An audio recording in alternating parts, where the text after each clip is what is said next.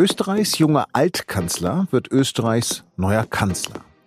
Es geht nur noch um die Fragen, welchen Partner Sebastian Kurz für seine Koalition wählen wird und wer mit ihm koalieren will. Über die Chancen von Schwarz-Grün oder Türkis-Grün, wie es im Nachbarland heißt, spreche ich gleich mit dem Österreich-Korrespondenten der SZ, Peter Münch. Sie hören auf den Punkt und am Mikrofon ist Lars Langenau. Vielen, vielen Dank Liebe Freunde, ich bin überwältigt und fast schon sprachlos. Vielen, vielen Dank. Österreich hat gewählt und Sebastian Kurz hat einen triumphalen Sieg eingefahren. Der smarte 33-Jährige kann wieder eine Regierung bilden. Und diesmal hatte die Qual der Wahl. Seine ÖVP konnte fast sechs Prozentpunkte dazugewinnen und kommt etwa auf 37 Prozent. Also kann er sich seinen Koalitionspartner eigentlich selbst aussuchen. Vor zwei Jahren hat er noch die FPÖ gewählt, mit der die ÖVP eine fast gleiche Programmatik teilt. Aber die Partei hat ihn mit ihren Rechtsauslegern ständig überfahren. Kurz selbst hat zu den schlimmsten Ausfällen geschwiegen und erst bei der Ibiza-Affäre die Reißleine gezogen. Kurz vor der Wahl ist dann noch eine FPÖ-Spesenaffäre dazugekommen, die die Freiheitlichen spalten könnte. Bleibt für Sebastian Kurz also vielleicht eher die SPÖ. Die war lange der bevorzugte Koalitionspartner. Aber die Sozialdemokraten sind in der Wählergunst heftig abgeschmiert. Ganz neu und für viele interessant ist damit die dritte Option. Erstmals seit 16 Jahren ist jetzt auch eine Koalition mit den Grünen möglich. Wird Kurz also dieses Bündnis wählen? Und falls ja, welche Chancen und Risiken birgt es? Dazu bin ich jetzt mit Peter Münch in Wien am Telefon verbunden. Peter, Kurz hat nun die Qual der Wahl, also die Auswahl zwischen Pest, Cholera und Ebola, wie du geschrieben hast. Was ist denn die realistischste Option, die die ÖVP jetzt wählen wird? Also man muss es vielleicht erstmal von der negativen Seite aus sehen. Was geht alles nicht so gut? Also grundsätzlich gehen ja drei Sachen, aber zwei Koalitionspartner hat Kurz schon mal gehabt und das hat nicht funktioniert. Das eine ist die SPÖ. Mit denen hat er als neu gewählter ÖVP-Chef 2017 die Koalition aufgekündigt und Neuwahlen gemacht. Das zweite ist die FPÖ. Mit denen hat er anderthalb Jahre regiert und dann Neuwahlen gemacht. Jetzt sozusagen als frische Option bleiben die Grünen. Und das hat einen gewissen Reiz, aber hat auch große Risiken und ist mit großen Schwierigkeiten verbunden. Vor 16 Jahren gab es schon mal die Option für Schwarz-Grün. Die Protagonisten hießen damals Wolfgang Schüssel und Alexander van der Bellen. Warum wurde damals daraus nichts? Also wie immer gibt es bei solchen Sachen natürlich Legendenbildungen und, und, es gibt unterschiedliche Auslegungen.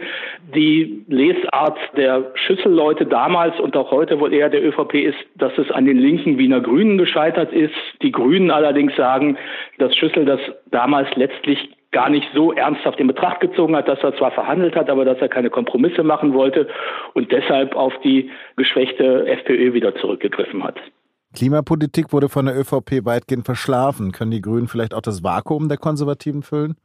Naja, das ist nun mal die grüne Kernkompetenz und in diesem Wahlkampf haben eigentlich alle versucht, auf das Thema aufzuspringen. Also selbst die FPÖ, die früher immer auf Seiten der Skeptiker stand in diesen Klimadebatten, hat sich plötzlich einen grünen Anstrich gegeben. Auch Kurz hat es durchaus versucht, aber er hat es in einer Art und Weise versucht, die keine schlüssigen Konzepte hervorgebracht hat. Also sein Ansatz war der gleiche wie der der Sozialdemokraten, nämlich eine sozialverträgliche Klimapolitik zu machen. Das heißt, niemandem weh zu tun, keine CO2-Steuer einzuführen.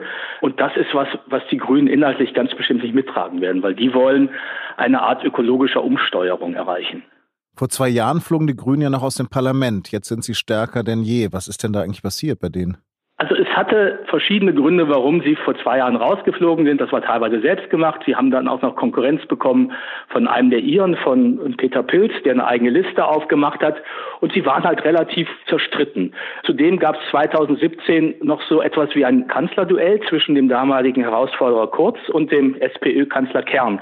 Und da haben sich viele Wähler, die schwanken zwischen SPÖ und Grüne, damals eher für die SPÖ entschieden, weil sie die Kanzleroption der SPÖ FPÖ erhalten wollen. Diesmal gab es dieses Kanzlerduell nicht. Es war von Anfang an klar, dass Kurz auf dem ersten Platz landen wird.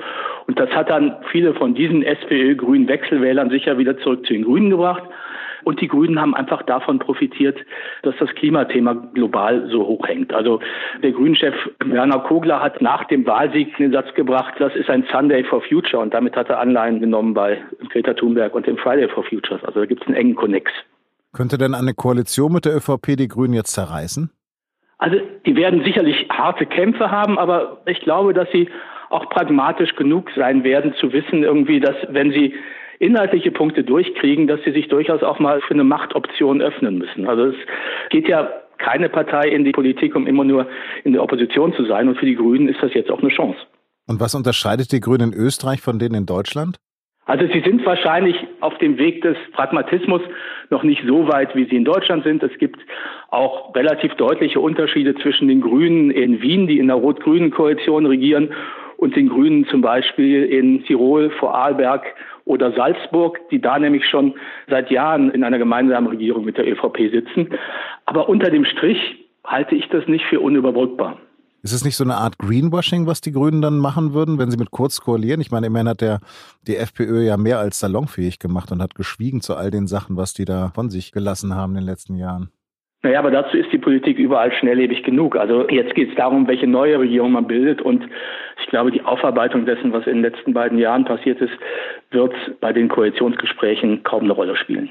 Der grüne Parteichef Werner Kogler äußerte sich am Wahlabend eher zurückhaltend bis skeptisch auf die Frage einer Koalition. Was ist denn wirklich so das Wichtigste für die Grünen, was sie durchsetzen müssten in Koalitionsverhandlungen?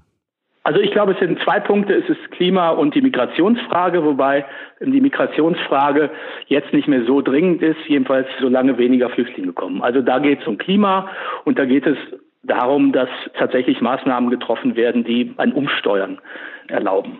Was ich von hier aus nicht verstehe, ist sozusagen, es wird immer noch von dieser sogenannten Dürndl-Koalition gesprochen zwischen ÖVP, Grünen und den Neos. Warum spielen die Neos in den Koalitionsdebatten überhaupt noch eine Rolle? Das wäre sozusagen eine Ausfalloption für Kurz, wenn er glaubt, ähm, er muss seine Regierung auf etwas breitere Füße stellen. Also wenn er denkt, ähm, dass es bei den Grünen Kandidaten gibt, die seine Mehrheit im Parlament gefährden könnten, wenn die nicht einheitlich stimmen. Und in dem Zusammenhang sozusagen hat die Idee, auch noch die bürgerlichen liberalen Neos mit in die Regierung zu nehmen, einen gewissen Reiz. Vielen Dank für das Gespräch. Danke. Und für Österreich-Themen aus der SZ kann ich übrigens unseren wöchentlichen Österreich-Newsletter empfehlen. Mit allen Österreich-Themen aus der SZ. Kostenlos anmelden können Sie sich auf sz.de-österreich. Und jetzt noch weitere Nachrichten. In Braunschweig hat der Prozess gegen den Volkswagen-Konzern begonnen. Es klagen der ADAC und die Verbraucherzentrale, stellvertretend für eine fast halbe Million VW-Kunden. Die wollen Schadensersatz wegen manipulierter Dieselmotoren. Der Prozess vor dem Oberlandesgericht wird zum ersten Mal nach einer neuen Prozessordnung geführt. Die sogenannte Musterfeststellungsklage soll Verbrauchern die Möglichkeit geben, im Schadensfall gemeinsam gegen mächtige Konzerne vorzugehen. In anderen EU-Ländern ist es bereits erprobt. Das Nutri-Score-Label auf der Vorderseite von Lebensmittelverpackungen. In Zukunft soll es auch Verbrauchern in Deutschland helfen, sich ausgewogener zu ernähren. Wie es gestaltet werden soll, hat Bundesernährungsministerin Julia Klöckner am Montag bekannt gegeben. In einer fünfstufigen Nährwertskala wird demnach ein Wert hervorgehoben. Von einem grünen, empfehlenswerten A bis zu einem roten, ungünstigen E. In diesen Wert fließen der Gehalt an Zucker, Fett und Salz ebenso ein, wie der von gesünderen Zutaten wie Ballaststoffen oder Proteinen. Im Europaparlament stellen sich ab Montag 26 designierte EU-Kommissare und Kommissarinnen dem Plenum. Sie müssen in Anhörungen die Fragen der Abgeordneten beantworten. Die Bewerber für die künftige EU-Kommission aus Rumänien und Ungarn wurden erneut abgelehnt. Dabei geht es um unklare Kredite und mögliche Interessenskonflikte. Jetzt muss die designierte EU-Kommissionspräsidentin Ursula von der Leyen entscheiden, ob sie an beiden festhält oder die betroffenen Mitgliedstaaten um neue Vorschläge bittet. In Doha, der Hauptstadt des Arabischen Emirates Katar, läuft gerade die Leichtathletik-Weltmeisterschaft. Auch gegen Mitternacht werden dort heute noch Temperaturen um mehr als 30 Grad herrschen. Untertags sind es 40. Um diese große Hitze, die natürlich die Wettkämpfe beeinflusst, geht es auch in der neuen Folge unseres SZ-Podcasts und nun zum Sport. Und natürlich um die Chancen der Deutschen. Sie finden die Folge auf sz.de-sportpodcast. Redaktionsschluss für Auf den Punkt war 16 Uhr. Vielen Dank fürs Zuhören und bleiben Sie uns gewogen.